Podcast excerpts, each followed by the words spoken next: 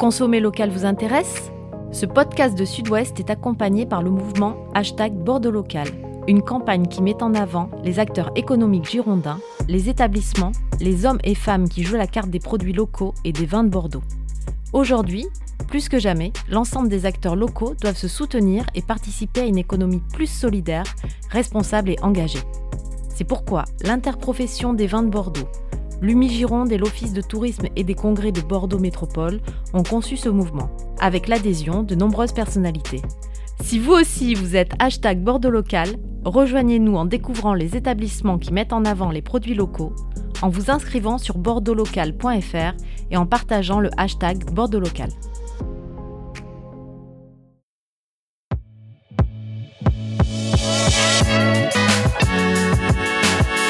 Bonjour, je suis Mathieu Hervé. Vous écoutez Les 4 saisons du vin, saison 6. Les 4 saisons du vin est un podcast de la rédaction de. Merci d'être là. Bonne écoute. Une star dans les 4 saisons du vin. Château Cheval Blanc. Saint-Émilion en majesté.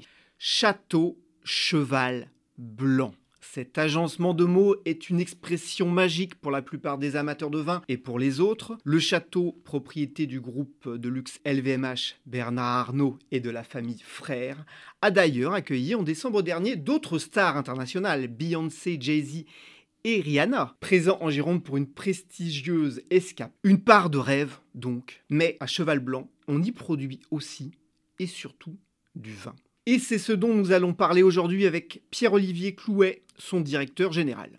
Bonjour à tous et à toutes, vous écoutez un épisode de la saison 6 des 4 saisons du vin. Les 4 saisons du vin, le podcast de la rédaction de Sud-Ouest qui raconte le monde du vin, qui revient sur ses faits majeurs et qui tente d'en décrypter les enjeux. Je suis avec César Compad, responsable de la rubrique vin à Sud-Ouest. Bonjour César. Bonjour Mathieu, bonjour à tous. Et nous accueillons aujourd'hui Pierre-Olivier Clouet, directeur général de Château Cheval Blanc. Bonjour. Bonjour Mathieu, bonjour César, bonjour à tous. Alors je vais vous présenter euh, brièvement, vous avez 43 ans, vous êtes normand, vous avez passé votre diplôme d'œnologue à l'Université de Bordeaux en 2005-2006, vous êtes directeur général du Château Cheval Blanc depuis 2023 et votre prédécesseur que l'on ne présente plus, Pierre Lurton, est désormais président du conseil de gérant. Directeur général, je le disais, des 45,5 hectares du château Cheval Blanc. Et dans votre périmètre, comme on dit en entreprise, il y a aussi les 18 hectares du château Quino l'Enclos et les 47 hectares de château Cheval des Andes en Argentine. Alors avant de, de, commencer cette conversation, César, je me tourne vers toi. Château Cheval Blanc, Pierre-Olivier Clouet à Château Cheval Blanc. Pierre-Olivier Clouet est un,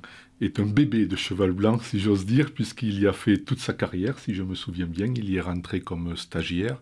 Ensuite, il a gravi les échelons, directeur technique, directeur, euh, directeur général. Et on, peut le dire, c'est une des, des voies qui compte euh, à Saint-Émilion. Un, tu l'as dit Mathieu, parce que Cheval Blanc est une des stars du vignoble, et parce que techniquement, euh, Cheval Blanc a développé ces dernières années toute une approche autour du vivant, autour d'un nouveau contrat avec le vivant, comme le dit souvent euh, Pierre-Olivier Clouet, en développant l'agroforesterie. Et quand on va dans les vignobles, euh, ce que je fais très régulièrement, il, euh, on, fait souvent allusion à, l'expérience qu'a Cheval Blanc en, termes d'agroforesterie. Comme c'est un vignoble de prestige, on, on, imagine, on a bien raison que tout ce qui est fait là-bas doit être fait avec, une grande réflexion. Donc euh, voilà, Pierre-Olivier Clouet, c'est une, voie qui porte à Saint-Émilion à Bordeaux.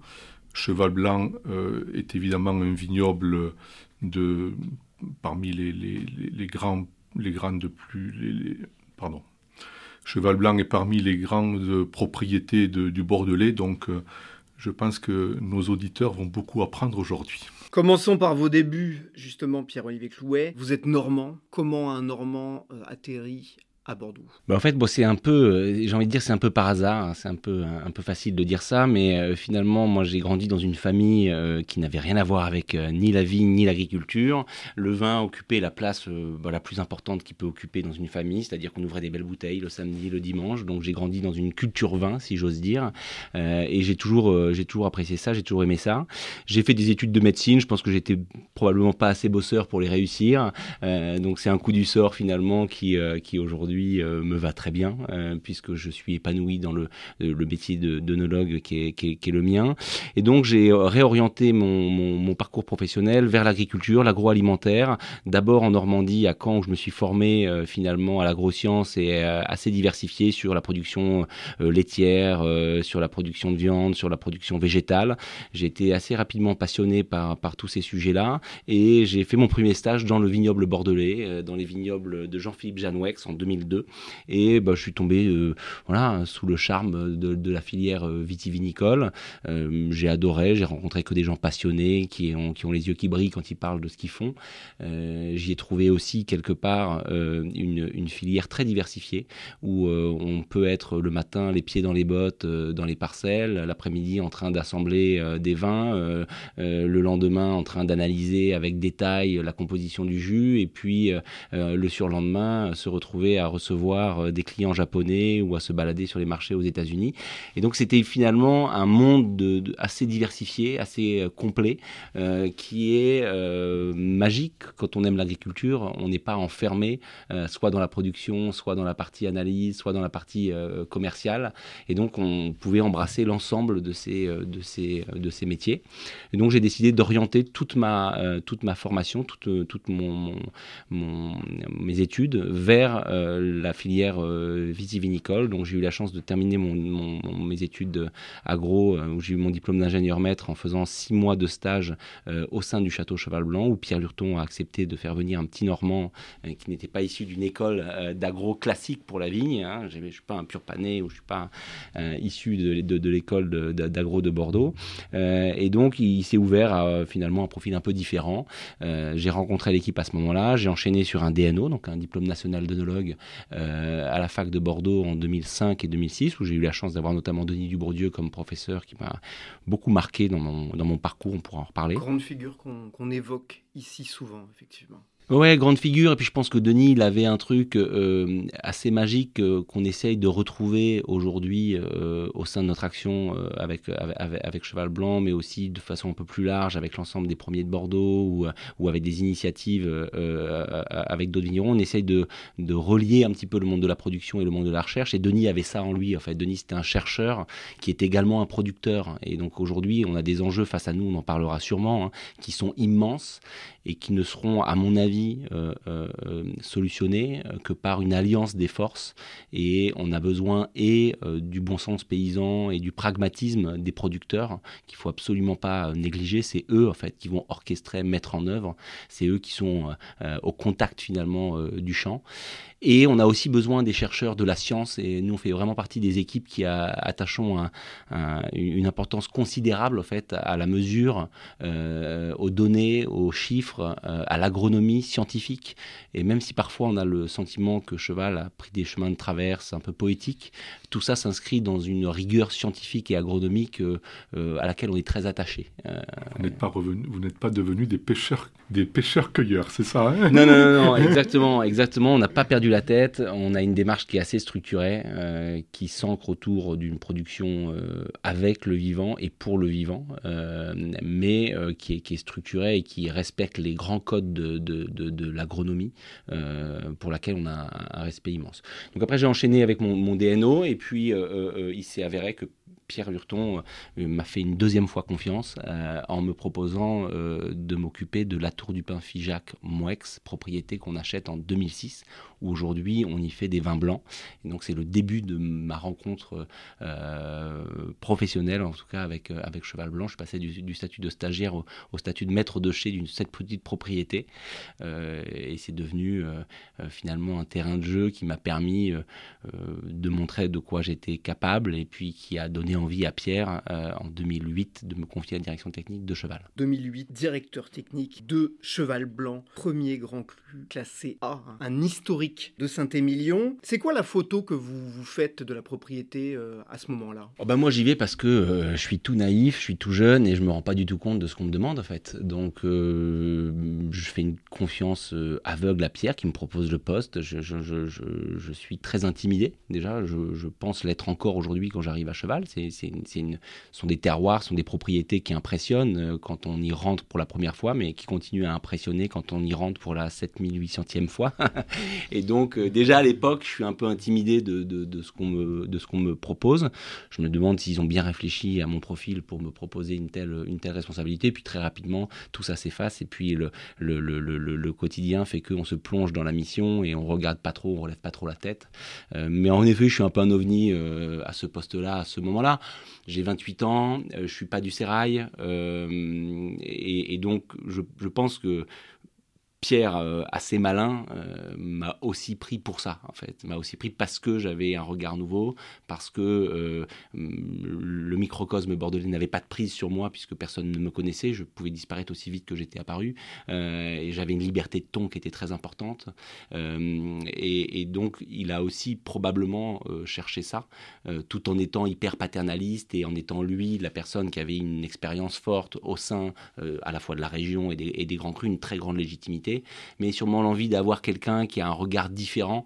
Et, euh, c'est aussi le côté assez, euh, assez euh, judicieux dans la stratégie que Pierre a développée toujours à, Cheval Blanc, c'est de toujours avoir un regard différent et de, tourner le problème un petit peu différemment et de ne pas aller toujours chercher dans les mêmes recettes les, solutions de développement de la propriété. Et justement, dans ces premières années, vous allez assister à la naissance d'un chai. César, dis-nous-en un peu plus sur, sur ce chai qui est iconique à Saint-Émilion. Chai iconique à Saint-Émilion, euh, inauguré en, 2011, je Exactement. crois, c'est ça première Donc, par Christian de Porzampar, grand, grand architecte. Je me souviens du jour de l'inauguration. Il y, avait, il y avait beaucoup de monde. Donc, pour ceux qui ne le connaissent pas, c'est un chai... Euh, sous, forme d'une vague. Voilà, il y, a, il y a le cher barrique euh, qui est au niveau moins 1, bien sûr. Ensuite, il y a le cuvier. Les, les cuves sont en béton en, forme de, comme une espèce de larme. Voilà, fabriquées en Italie, je crois, les cuves. Et toutes euh, différentes. toutes différentes. Même si de l'extérieur ça se voit pas, qu'elles sont toutes différentes. En tous les cas, c'est un chai très épuré où l'ensemble de l'outil technique est, est bien positionné pour que les visiteurs ne, ne, le, ne le, voient pas finalement. Belle salle de dégustation. Euh, et puis au-dessus, voilà, toute, toute une, une, partie arborée avec une partie où on peut s'installer, où on peut admirer euh, le paysage, les voisins, euh, la Dominique, euh, Pomerol un peu plus loin. Voilà, donc c'est un, c'est un dans, la catégorie euh, qu'on évoque ici régulièrement, Mathieu, des, des nouveaux chais. C'est vrai que, qu'il y a 10-12 ans, le, nouveau chai de Cheval Blanc a, vraiment, a vraiment été une rupture, et, en même temps une rupture et la naissance de tout un mouvement d'arrivée de, de, d'architectes haut de gamme ou des architectes bordelais moins connus mais qui, qui ont, fait, euh, ont fait de multiples chais euh, dont on peut régulièrement lire les comptes rendus dans nos colonnes.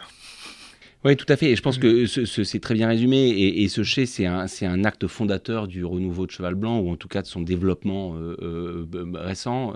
Et, c'est un chai qui a plusieurs vocations. Tout d'abord, c'est un, un, bâtiment qui a une vocation viticole avant d'avoir une vocation œnologique. Et c'est un point qui est singulier, c'est-à-dire que Cheval Blanc, c'est 40 hectares de vignes quasiment, hein, 39, 54 euh, parcelles euh, qui sont faites de 10 unités pédologiques différentes, de 3 cépages, de tout un tas d'âges de plantation. Et donc ces 54 parcelles qui sont euh, réparties autour de, du, château et du chai sont vinifiées séparément, sont cueillies et vinifiées séparément. et on va finalement, grâce à ce chai, défragmenter notre parcellaire. Et en fait, c'est ça la puissance de ce chai, c'est qu'il est évidemment joli, il est contemporain, parce que pour nous, il n'y avait pas de sujet sur euh, euh, le style euh, de chai. en 1920, on fait du 1920, en 1850, on fait du 1850, mais en 2011, on fait du 2011. Et donc, nous, on est très attachés à l'idée qu'une propriété viticole, c'est pas un musée. Une propriété viticole, c'est une ferme, c'est une exploitation, c'est un endroit vivant qui évolue avec son temps. Et donc, on ne fait pas aujourd'hui les bâtiments d'hier de la même manière qu'on cultive pas aujourd'hui comme qu'on comme cultivé hier. Et donc cette, cette, notion de patrimoine vivant, de patrimoine en mouvement, elle se caractérise aussi par l'architecture. Hein, aujourd'hui, le, petit château hein, qui est au centre du, de, de, la propriété euh, est rénové avec les codes du, du, du, avec du, une chapelle. Avec une, petite chapelle, une petite chapelle peinte, hein, comme au, au, 19e. On a refait nos chais de blanc, c'est dans une vieille baraque, une vieille maison en pierre. Eh bien, on a gardé les codes en pierre et en tuile canal parce que c'était un vieux bâtiment. Mais quand on fait un bâtiment neuf à cheval blanc, on ne fait pas euh, un un, faux vieux bâtiment. Et donc l'idée, c'est de savoir s'inscrire dans son temps et savoir euh, construire l'exceptionnel contemporain euh, aujourd'hui euh, et respecter l'histoire quand même. Et donc, je, crois que le, passé, la tradition ne doit pas empêcher l'innovation et la créativité. Et, c'est tout le sujet aujourd'hui de nos, maisons. Hein. On doit avoir des racines, mais on doit aussi avoir des ailes. Hein. Et donc, on ne doit pas se, se, protéger derrière l'histoire hein, et, et la tradition. On doit être capable de la respecter cette histoire et cette tradition, mais on doit aussi être capable de s'inscrire dans la, dans la modernité. Et donc, d'un point de vue architectural, c'est la traduction euh, de, ce, de, ce que je viens de vous dire euh, euh, au sein de, de Charles Blanc. Mais après, c'est une cuisine. C'est un outil de travail. Et donc, Pierre Lurton le pense avec, avec, moi et les équipes en 2010, au moment de la création, comme un atelier dans lequel on doit faire des meilleurs chevals blancs. Ça doit être un outil au service de euh, la netteté la pureté euh, de, nos vins. Donc on veut, on veut euh, progresser dans notre compréhension des terroirs. Et 2011 est le premier millésime où Cheval Blanc va goûter 54 parcelles comme 54 individus qui vont nous permettre de mieux comprendre la singularité de chacune des parcelles. Et donc c'est un acte très très fort. Et puis, dernier petit point, euh, euh, c'est un, point de départ très important pour moi, hein, parce qu'en effet, j'étais très jeune au moment où j'ai pris la direction technique. Je me suis mis à devoir diriger mes anciens maîtres de stage. Euh, j'avais évidemment un manque de légitimité criant, et le fait de pouvoir ouvrir une page vierge de l'histoire de Cheval Blanc, de mettre tout le monde autour de la table en disant on va ensemble construire le Cheval Blanc de demain, ça m'a permis de ne pas m'inscrire dans le et pourquoi aujourd'hui on fait ça, est-ce qu'on va changer ça? Et donc c'est toujours très fédérateur euh, les projets dans une, dans une maison comme, comme, comme Cheval parce que ça permet de se projeter demain plutôt que de juger hier. On parle de, de l'outil de production technique et évidemment, on pense à l'autre élément très important, c'est le terroir. Depuis quelques années, vous menez un, projet, le projet euh, agroforesterie, vitiforesterie, on peut le, lire aussi euh, comme ça par ailleurs. On parle d'arbres, de haies. Ça reste aujourd'hui relativement, permettez-moi de le dire, nébuleux pour beaucoup de, gens dans le, vignoble. Comment vous vous le définissez ce projet? La, première chose qui est indispensable quand on parle de ça, euh, c'est de remettre un petit peu l'église au milieu du village et de dire qu'on fait des grands vins à cheval blanc parce que depuis euh, la nuit des temps, on s'occupe bien de nos sols, on s'occupe bien de notre matériel végétal, on est derrière chaque détail, on a des vignerons qui taillent convenablement, on s'occupe bien euh, également de la gestion de la vigueur de notre vignoble, de la date de récolte, on vinifie avec précision, on assemble avec clairvoyance, on s'inscrit dans un style et une identité qui est celle de cheval blanc, et ça, c'est la recette pour faire du cheval blanc. Et donc la vitiforesterie ou l'agroforesterie ou l'agroécologie, c'est pas une recette pour faire des grands vins, absolument pas. Hein. C'est une façon de préparer notre terre pour la donner aux générations suivantes dans un état qui correspond à nos convictions, première chose. C'est une façon de s'adapter au sujet du réchauffement climatique qui va arriver également. Et c'est une manière finalement euh, de, de, de, faire notre part du travail. Hein. Euh, on voit bien aujourd'hui que le contexte climatique change. Je pense qu'il n'y a plus grand monde autour de la table pour contester euh, les faits qui sont criants et évidents. On va vivre demain avec plus 2, plus 3, plus 4 en fonction des efforts qu'on fera. Et donc, moi, j'ai pas envie que mes équipes, que mes propriétaires, que mes clients vivent dans un monde où ils subissent. J'ai envie qu'ils vivent dans un monde où ils sont acteurs, en fait, sujet. Et donc, nous, on fait notre part en couvrant nos sols et en plantant des arbres. On fait notre part du piégeage de carbone auquel tout le monde doit euh, euh, euh, œuvrer. Et donc, ça a été notre choix. Mais je crois que c'est très important de garder en tête que c'est pas parce qu'on plante des arbres ou qu'on met des couverts que c'est ça qu'il faut faire partout. C'est notre recette, c'est notre vision du monde.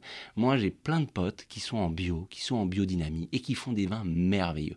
Et cet outil-là leur permet de révéler leur terroir, leur identité et leur maison convenablement. Et donc nous, on n'a pas une meilleure recette que les autres.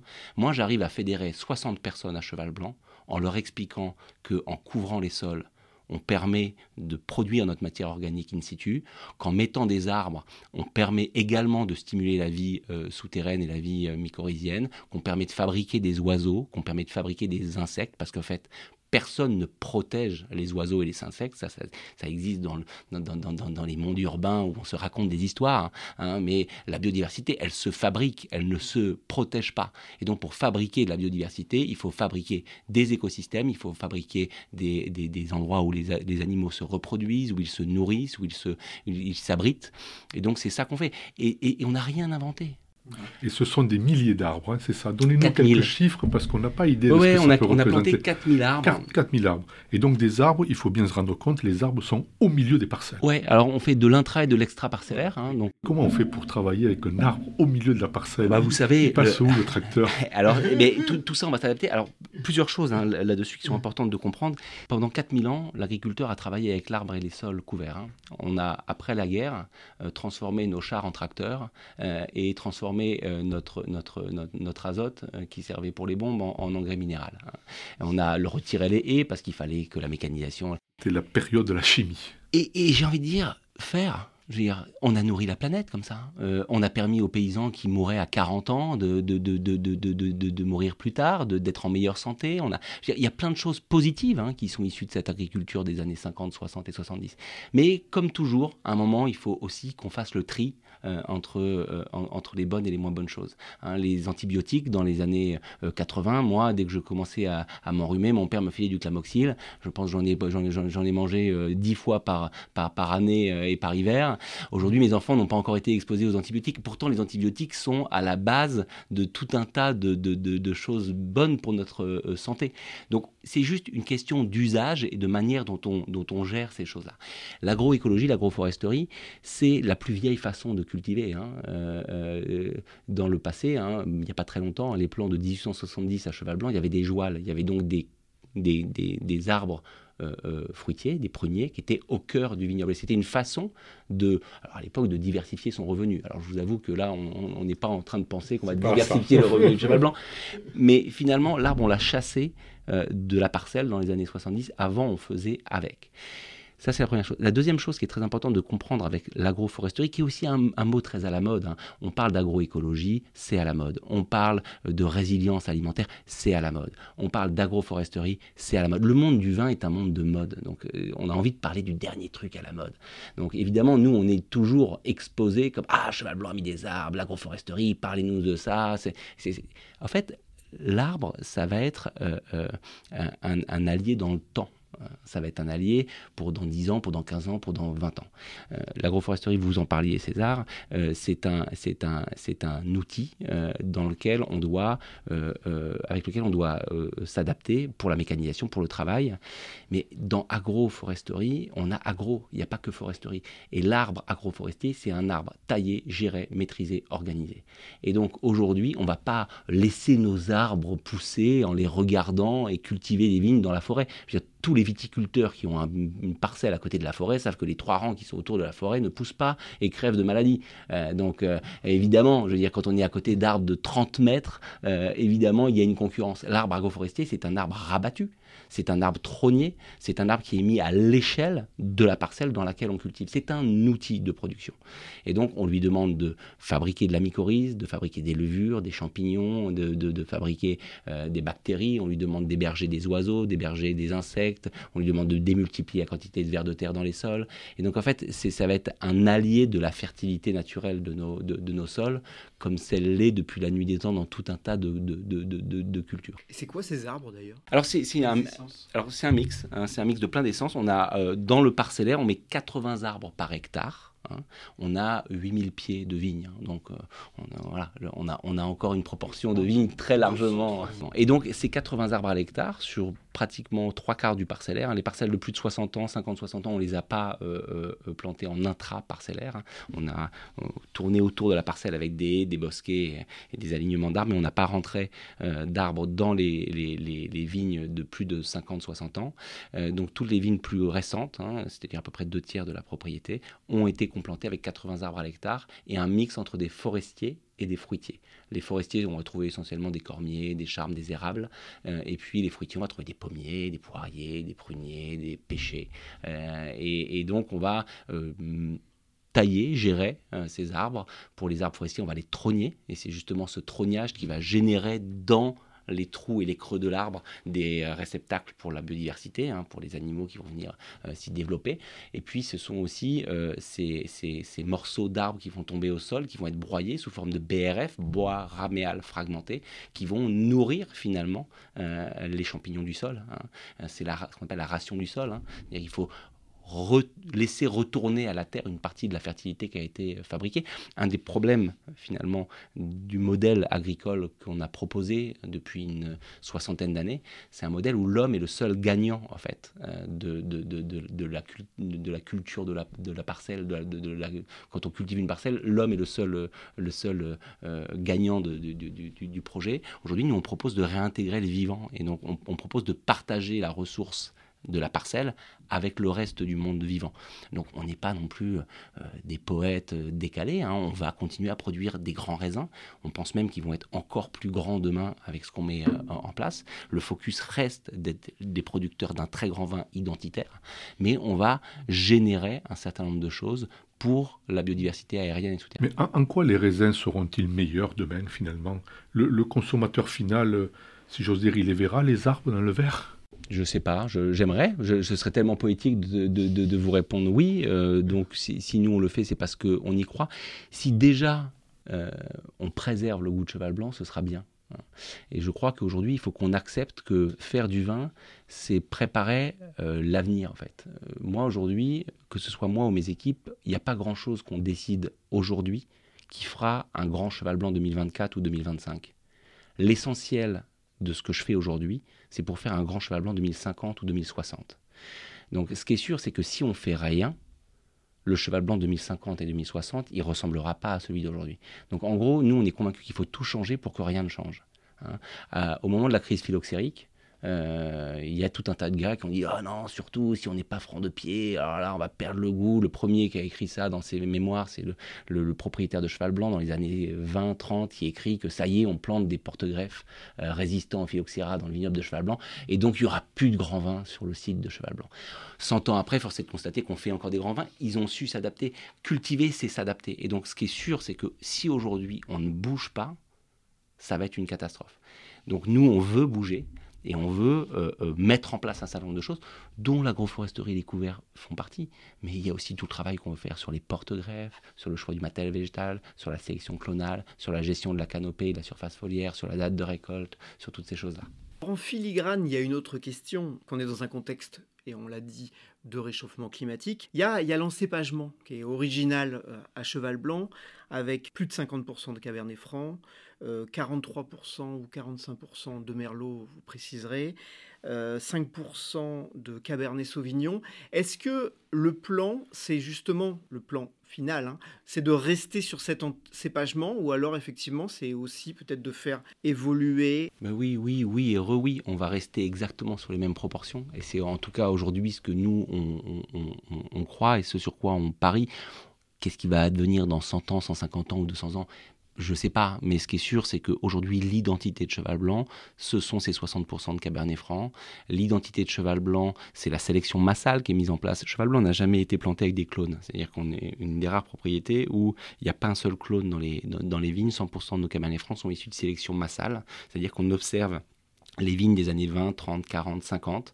On passe dans les vignes pendant 5 ans, 10 ans de rang pour noter chacun des pieds qui nous intéressent, qui ont des caractéristiques morphologiques, des caractéristiques gustatives, euh, des résistances potentielles à certaines maladies qui nous intéressent. Et on va prélever ces bois-là dans l'hiver et on va les regreffer sur des jeunes racines pour préserver le patrimoine euh, euh, végétal de cheval blanc et pour garder une certaine diversité qui est adaptée au goût de château cheval blanc. Donc en fait, on se concentre sur notre propre matériel végétal en continuant à le multiplier et à le sélectionner.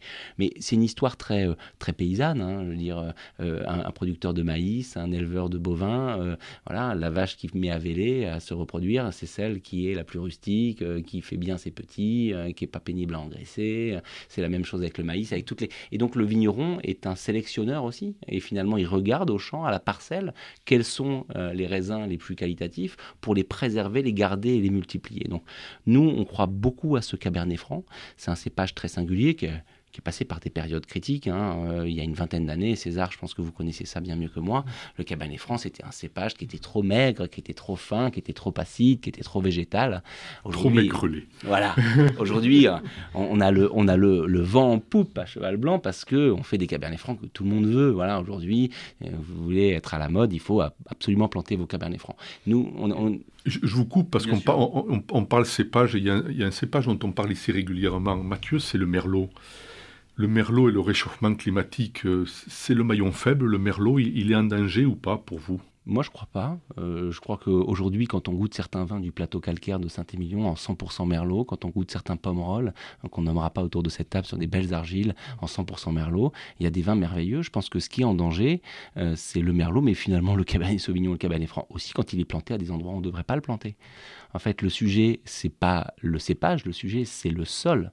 En fait, ce qui ce qui confère une rapidité de maturité, ce qui confère une inadéquation hydrique entre la plante euh, euh, et, le lieu, c'est très souvent le, sol. Donc moi je pense que avant de changer de cépage, il faut qu'on ouvre la boîte à outils agronomiques. C'est-à-dire que la filière, depuis 30 ans, et ce n'est pas une, une, critique hein, ce que je vais vous dire, mais la filière viticole, c'est une filière qui met du temps à bouger. Parce que quand on arrache, euh, c'est l'actualité, quand on replante, euh, euh, on met du temps à, récupérer ces, raisins et la plante elle est là pour 30 ans, 40 ans, 50 ans, 60 ans. Donc il faut prendre des, choix qui sont des choix pertinents, qui sont des choix éclairés. et donc moi je pense qu'aujourd'hui il faut qu'on laisse les merlots là où ils peuvent mûrir avec fraîcheur, avec délicatesse. donc le point c'est où est-ce qu'on met euh, euh, euh, ce matériel végétal? Le point, c'est aussi comment on s'occupe de ces sols. Et donc, ce que je disais, c'est que ça fait une trentaine d'années que la filière est organisée pour faire du sucre. Hein, on a sélectionné des clones pour faire du sucre, des porte-greffes pour faire du sucre, on a monté les surfaces foliaires pour faire du sucre, on a développé des antibotrytis pour que le raisin ne pourrisse pas, pour ramasser plus tard pour faire du sucre. On a chaptalisé même à une époque pour avoir plus d'alcool, plus de sucre. Ça, a fait la fortune des marchands de sucre. Et aujourd'hui, bien sûr, et aujourd'hui, aucun d'entre nous a envie de boire des vins à 15 ou 16 degrés. Je veux dire, quel amateur de vin a envie de boire des vins à ce, à ce, à ce niveau d'alcool? Donc tout le monde dit, oh, le réchauffement climatique, oh, l'inadéquation de tel ou tel cépage. Mais qui a ouvert la boîte à outils aujourd'hui pour faire des vins plus frais, pour faire des vins avec moins d'alcool. Qui a imposé d'avoir un mètre et demi de panneau foliaire Qui a demandé de faire euh, tomber une grappe sur deux au sol pour faire seulement 35 hecto-hectares? Qui a demandé aux vignerons de ramasser euh, au début du mois d'octobre? Donc en fait, le, vigneron, la propriété, elle a une boîte à outils pleine d'outils en fait pour s'adapter à ces, à ces sujets-là. Couvrons les sols, mettons euh, pourquoi pas des arbres, choisissons notre matériel végétal, choisissons nos porte-greffes, ayons des méthodes qui nous permettent aujourd'hui de faire des vins avec plus de fraîcheur et d'éclat. Je vais vous prendre un exemple fantastique. 2021, euh, c'est un millésime, moi que j'adore 2021. J'ai trouvé les 2020 globalement un brin trop mûr, trop dodu presque, et les 2021 très équilibrés, très délicats, très frais. Aujourd'hui, regardons les notes de la critique internationale sur 2020 et 2021. Tout le monde a mis des gros scores à 2020 et personne n'a défendu les 2021. Donc eh, la fraîcheur, moi je veux bien qu'on en parle, mais j'aimerais bien qu'on la, la, goûte et qu'on la note aussi, cette fraîcheur. L'occasion de parler du style cheval blanc. Vous, vous le définissez comment et qu'est-ce que vous voulez en préserver? Alors le style de cheval blanc, euh, c'est un style de complexité aromatique, de fraîcheur, de délicatesse. Euh, c'est un toucher de tanin qui est très délicat, qui est très poudré. Euh, qui est très précis. C'est pas un blockbuster Cheval Blanc, c'est un vin de délicatesse, c'est un vin de précision, c'est un vin de pureté. Euh, et ça, c'est évidemment lié à la nature de son terroir, mais c'est aussi lié à la diversité des terroirs et des cépages. C'est lié à la diversité des âges euh, de notre vignoble. Et donc, en fait, c'est un espèce de joyeux mélange entre tout ça. Moi, je suis très attaché à la notion d'assemblage à Bordeaux, qui est pas toujours très très bien compris, parce qu'on pense que assembler, c'est le talent de quelques œnologues superstars qui savent, comme des parfumeurs, mélanger les jus pour en extraire une quintessence de dingue. Moi, je pense que l'assemblage, c'est quelque chose qu'on doit mettre dans la main des vignerons. Euh, l'assemblage, c'est euh, mélanger des facettes de vignobles différents comme un chef d'orchestre fait jouer des musiciens différents pour avoir la couleur de sa, musique. Et donc, euh, ce qui fait le style de cheval blanc, c'est qu'on a un peu d'argile, un peu de grave, un peu de sable, un peu de cabernet franc, un peu de merlot, un peu de cabernet sauvignon, un peu de jeune vigne, un peu de vieille vigne, un peu de vigne d'une quarantaine d'années. Et tout ce mélange fait que, bah, à travers l'assemblage, on va combler tout un tas de trous. On va avoir des pièces d'un puzzle qui vont toutes se rassembler et on va faire quelque chose de complet, euh, quelque chose de complexe.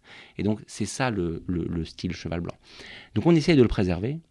Moi, j'ai toujours entendu Pierre euh, Lurton euh, nommer la, fantastique phrase de Coco Chanel qui disait Le style perdure, euh, la mode se démode, mais le style perdure. Et je, pense que c'est ça, faire du vin. C'est se, désintéresser des modes alors qu'on est dans un milieu qui adore les modes, mais il faut se désintéresser des modes pour se concentrer sur son style. Et donc, évidemment, il y a 15 ans ou 20 ans, tenir la barre de cheval blanc pour continuer à faire de la fraîcheur et de la délicatesse, à l'époque, on était en plein dans les vins modernes, les vins de garage, en rive droite, etc. Ça devait être difficile pour, pour les équipes en place. Moi, j'ai la chance d'arriver à un moment où c'est plus facile parce que les gens veulent boire de la fraîcheur et de la délicatesse, et naturellement, la propriété dont je m'occupe la délivre. Donc, on est dans une période où on est en phase avec la mode, et c'est super chouette pour nous. Mais il ne faut pas oublier que dans le passé, il y a des gens qui ont tenu très fermement euh, euh, le style de la maison contre vents et marins et contre un style qui n'était euh, pas tout à fait le même que celui que les clients attendent aujourd'hui. Et, un mot sur le 2023, puisque finalement c'est l'actualité. Il est, il, est dans, le, dans, le, style cheval blanc, évidemment, ce, 2023. Ouais, alors vous savez, moi je. vous avez eu des raisins déjà les Ouais, on, a eu, on a eu pas mal de raisins, les maladies ne nous ont pas trop attaqués. Moi je, retiendrai de 2023. vous savez, je suis devenu un peu bordelais, hein, donc c'est un grand millésime évidemment. Euh, je, retiendrai de 2023 euh, euh, un millésime qui a été très différent de ce qu'on attendait. En fait, moi, ça fait maintenant euh, presque 20 ans que je bosse dans ce milieu-là et j'ai l'impression de passer ma vie à dire que les raisins et les jus ne sont pas comme on pensait qu'ils allaient être. Alors ça amène, à force du temps, à beaucoup d'humilité. On a galéré pendant toute l'année et je pense que on n'est pas ceux qui avons le plus galéré. Moi, je pense à tous ces vignerons qui ont perdu énormément de leur récolte avec le milieu. Euh, et ça a été un milieu qui a été virulent, qui a été placé au mauvais moment et qui a créé des catastrophes. Hein. À Bordeaux, on en a beaucoup parlé, hein. la presse en a beaucoup parlé aussi. Et puis au final, les quelques, mois qui ont suivi, euh, pour les propriétés qui sont passées entre les gouttes au mois de mai et de, juin, ont une très belle floraison, des très beaux volumes. Et donc on a plutôt un, millésime assez pléthorique en, rendement. Je pense que ça a été bénéfique parce que ces volumes ont permis de conserver, de préserver une certaine fraîcheur dans les, dans, les vins. Moi, je le vois comme un très joli millésime. Je crois qu'il faut euh, de toute façon globalement arrêter de crier au grand millésime à Bordeaux. Hein. Il faut euh, parler du style des vins, du style du millésime plus que de leur qualité elle-même. Euh, et donc, c'est un, joli cheval. On repasse de 2023 à 2021 parce que après avoir parlé de l'écosystème agricole, parlons de l'écosystème humain de saint millions. Juillet 2021, euh, les candidatures euh, au nouveau classement sont déposées et soudain, Château Zone et euh, Cheval Blanc quitte le classement. Pourquoi? Alors, pour nous, c'est déjà un petit peu du passé. Hein. Cette histoire-là, ça a été un moment un peu douloureux pour, Cheval Blanc. Je pense que ça a été un moment un petit peu douloureux pour Saint-Émilion aussi. Nous, notre, notre point, c'est que euh, pour Cheval Blanc comme pour Saint-Émilion, c'est une mauvaise nouvelle d'avoir dû euh, quitter ce classement. Mais pour nous, c'était la seule bonne décision qu'on pouvait prendre. il s'avère que depuis très longtemps, Cheval Blanc est une propriété renommée par la qualité de ses vins et euh, reconnu par l'ensemble du microcosme et des collectionneurs comme étant un grand vin parce qu'il est issu de grands terroirs et parce qu'il fait des, jus assez remarquables. Et ces deux critères de terroir et de qualité de vin ont toujours été au cœur euh, du dispositif et de la sélection euh, des candidats euh, au rang de premier grand cru classé, A ou B, ou de rang de grand cru classé. Et puis en 2012, on a vu apparaître un certain nombre de critères qu'on a découvert au moment des résultats d'ailleurs. Et ces critères laissaient une place un peu plus importante à des critères plus de, de communication, de, de, réception. De... Donc nous, on est tout à fait clair sur le fait que ces points de communication, d'image, de marketing sont des points très importants, hein, que vous soyez producteur de yaourt, de, de, pneus de voiture, euh, de bière ou de vin. Euh, quand vous faites un produit, vous voulez en parler. Donc je veux dire, pousser les portes de Cheval Blanc, c'est une belle maison. Euh, euh, il y a des détails esthétiques pour recevoir nos, clients. On passe du temps à, recevoir nos distributeurs, nos sommeliers, les journalistes, les critiques. Donc, on, fait aussi parler de nous euh, pour expliquer notre manière de, faire du Mais on pense que quand le moment de classer arrive, euh, bah, c'est pas un critère. On pense que les critères sont des critères de sol et de qualité de vin. Donc on a pas voulu s'inscrire dans une bataille. En 2012, on a été profondément déçu de la modification de ce, ces grilles de, classement, euh, mais on n'a pas voulu euh, ni faire de vagues ni faire de bruit. Et donc, quand on nous a redemandé si on souhaitait participer euh, dix ans après, on n'a juste pas souhaité déposer de, dossier, tout en étant, on applaudit des deux mains tous les, tous les, tous les, tous les crus qui ont été classés. On a énormément de respect pour, pour, pour, pour tous ces crus-là, mais, mais nous, on n'est pas d'accord avec ces critères-là et donc on n'avait pas envie de rentrer dans une bataille infinie. On a préféré tirer notre révérence et et, quitter ce, classement. On, vous en parle à Saint-Émilion, on vous en parle à l'étranger, on, commente ce fait-là ou finalement il est plus du microcosme oui, bah, euh, oui, on nous en parle à Saint-Émilion, évidemment. Je, veux dire, je, je pense qu'il ne faut pas qu'on se cache derrière notre petit doigt non plus, évidemment que ça a créé euh, euh, euh, des difficultés pour, pour, pour, pas mal de, de, de, crues. Enfin, quand vous, quand vous avez fait beaucoup d'efforts pour monter dans la hiérarchie, on est toujours un peu déçu que les, gros, les gros poissons du haut s'en aillent. Ça discrédite un petit peu notre propre, notre propre démarche mais on a des convictions trop fortes et une, une, vision trop claire sur ce que doit être un grand vin et la manière de le juger pour ne pas avoir envie de participer finalement à tout ça. Donc voilà, encore une fois, on a préféré suivre notre, notre, notre route et, euh, tirer notre révérence, même si globalement, euh, c'est évidemment ni une bonne nouvelle pour Saint-Émilion, ni une bonne nouvelle pour, pour, Cheval Blanc. On aurait préféré continuer euh, comme c'était dans le passé, mais je pense qu'il faut aussi, quand on est un leader, quand on est une grande propriété, il faut savoir prendre des décisions qui sont parfois un peu moins populaires ou un peu moins agréables à prendre, quelque part. D'une certaine manière, ce qu'on se dit, c'est voilà. Qu'est-ce qu'on fait pour le collectif? Bah Pour le collectif, on se positionne sur ce qu'on pense euh, euh, devoir être une façon d'évaluer un grand terroir et un, et, un, grand vin. Vous les avez évoqués euh, tout à l'heure, vous avez évoqué les, amateurs et les collectionneurs de, cheval blanc. Vous y êtes justement depuis 20 ans. Comment, de votre poste d'observation, vous avez vu ces mutations et ces évolutions dans la sociologie client, dans le changement peut-être de leurs aspirations, dans le changement des profils? Bah, En fait, nous, j'ai envie de dire, tout est tourné vers notre client tout est tourné vers notre consommateur, vers notre collectionneur, tout en gardant une énorme exigence sur notre identité. C'est-à-dire qu'on ne fait pas euh, pour les gens le cheval blanc qui veulent boire, mais par contre on prend le temps euh, pour ceux qui veulent l'acheter de leur permettre de rentrer dans notre univers et de nous comprendre. Donc on attache beaucoup d'importance à la compréhension de qui sont nos clients. On passe du temps à les recevoir. On n'en reçoit pas beaucoup, mais ceux qu'on reçoit, on prend le temps de les recevoir bien. Beaucoup d'étrangers, je crois, essentiellement. Ouais. On a, on a cheval blanc, c'est quelle proportion? Cheval blanc, ça doit être, euh, ça dépend un petit peu des millésimes Hein. Il y a des millésimes qui sont un peu plus francophones que, enfin, vendus en France que, d'autres. Globalement, le, le, chiffre, c'est entre 15 et 25% qui sont vendus en France. Donc, on a plutôt une distribution, euh, au, risque de vous étonner, euh, assez française quand même. On, a, on est assez fort en France, on est assez fort en Europe. Hein. En gros, c'est 40% de nos ventes qui se passent sur l'Europe, sur, sur à peu près 25-30% euh, en Asie et une quinzaine de pourcents aux US. C'est peut-être le moment de rappeler qu'il y, a cheval blanc, petit cheval, qu'on se remette un petit peu les, les marques. Cheval blanc, je crois que c'est.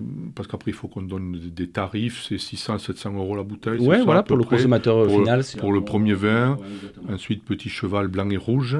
Petit cheval blanc, c'est 120-130 euros. Euh, petit cheval en rouge, ça doit être autour de 170-180 euros euh, la bouteille. Et puis on a une propriété qui s'appelle le château Quino L'Enclos, euh, qu'on vend pour le consommateur final autour de 35 euros, 35-38 euros.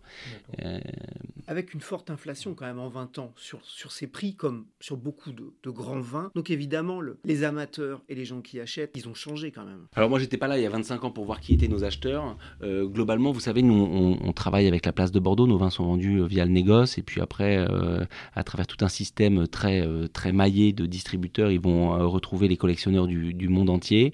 ce qui est sûr, c'est que oui, aujourd'hui, on a un consommateur qui s'est internationalisé. nous, on est très attachés, à partir du moment où c'est une distribution libre, on est très attaché à accompagner cette distribution, à comprendre nos vins. D'ailleurs, aujourd'hui, on vend une bonne partie de nos vins en primeur, mais on garde aussi un petit tiers de la production qu'on remet en marché 10, 15, 20 20 ans après euh, la mise en marché primeur, de manière à pouvoir servir des marchés qui n'ont pas forcément la culture d'acheter du vin 20 ans avant sa consommation, euh, ou pour pouvoir servir des nouveaux marchés. Qui pensait il y a 15 ans que la Chine deviendrait un marché important pour, pour les, grands vins de Bordeaux? À partir du moment où ça devient un marché important pour les grands vins de Bordeaux, nous, on a envie de leur donner le meilleur de nous-mêmes et on a envie de pouvoir leur faire déguster un certain nombre de vins avec un petit peu de maturité et passer du temps pour leur expliquer ce qu'est Cheval Blanc euh, et ce qu'ils doivent trouver dans nos, dans nos Peut-être que demain, j'en sais rien, moi, l'Afrique subsaharienne sera un, marché important pour les vins de Bordeaux. Il faudra qu'on ait un peu de vin à leur, à leur, à leur vendre. Donc, notre stratégie, elle est d'accompagner des consommateurs anciens ou nouveaux à comprendre notre univers. Est-ce que vous comprenez quand même depuis 20 ans les, prix ont beaucoup augmenté.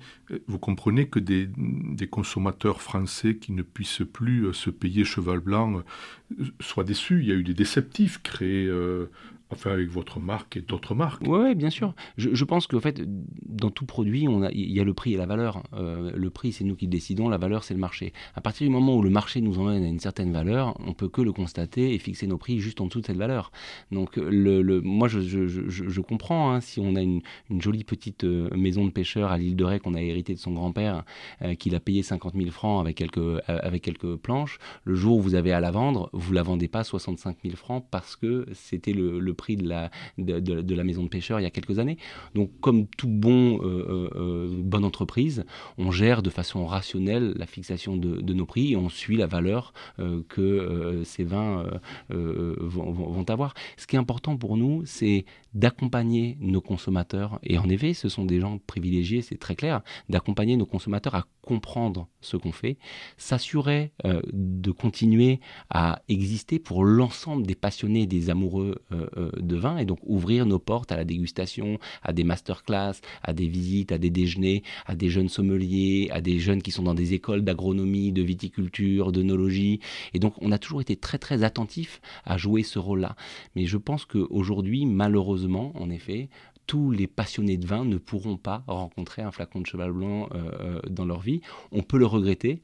Mais moi, j'ai plein de, de, de, collègues ou d'amis qui sont des fans de voitures et qui n'ont pas une Porsche ou une Ferrari dans leur garage. Donc, on peut vivre la passion euh, d'un grand terroir sans forcément y être confronté très régulièrement. On va élargir maintenant la focale. Tous les gens qui viennent autour de cette table, on, veut, on s'interroge sur ce qu'ils voient aujourd'hui des vins de Bordeaux.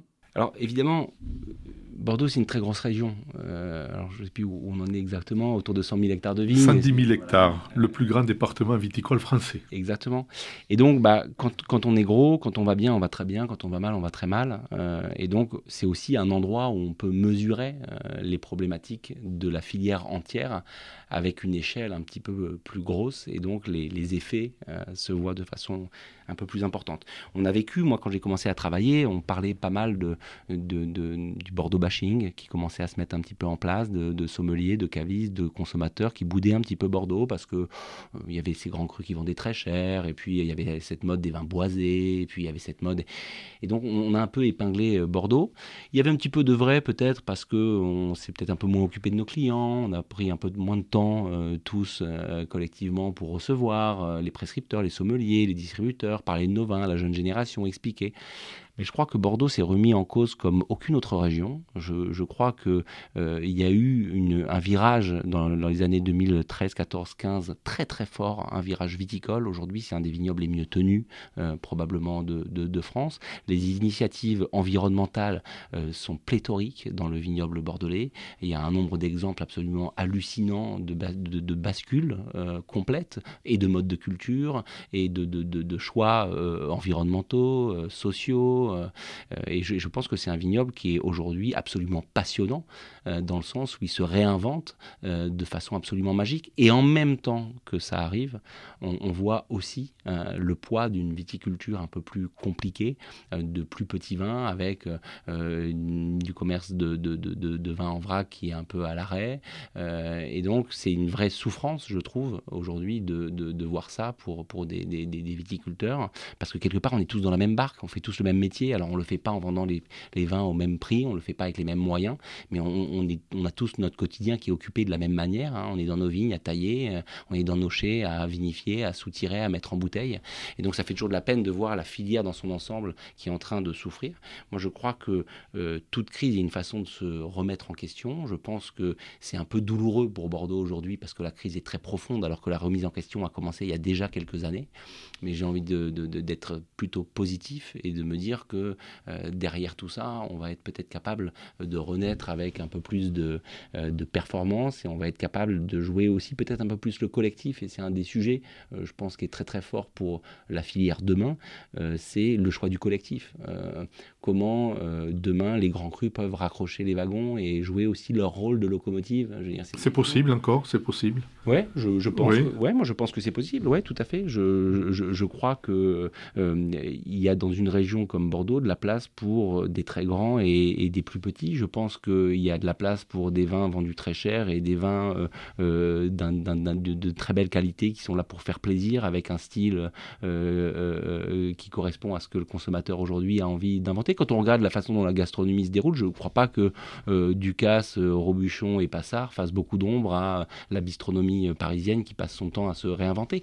moi, je crois au contraire qu'on arrivera à passer les crises en se fédérant et en faisant en sorte que euh, chacun des maillons euh, puisse euh, jouer sa partition. Merci Pierre-Olivier Clouet qui travaille à cheval blanc pour 2050-2060. Merci beaucoup à vous deux. Merci César. Merci. On se retrouve bientôt pour un nouvel épisode. Merci aussi à vous tous qui êtes toujours plus nombreux à écouter nos podcasts. N'hésitez pas à nous envoyer des messages ou commentaires à m.r.sudouest.fr.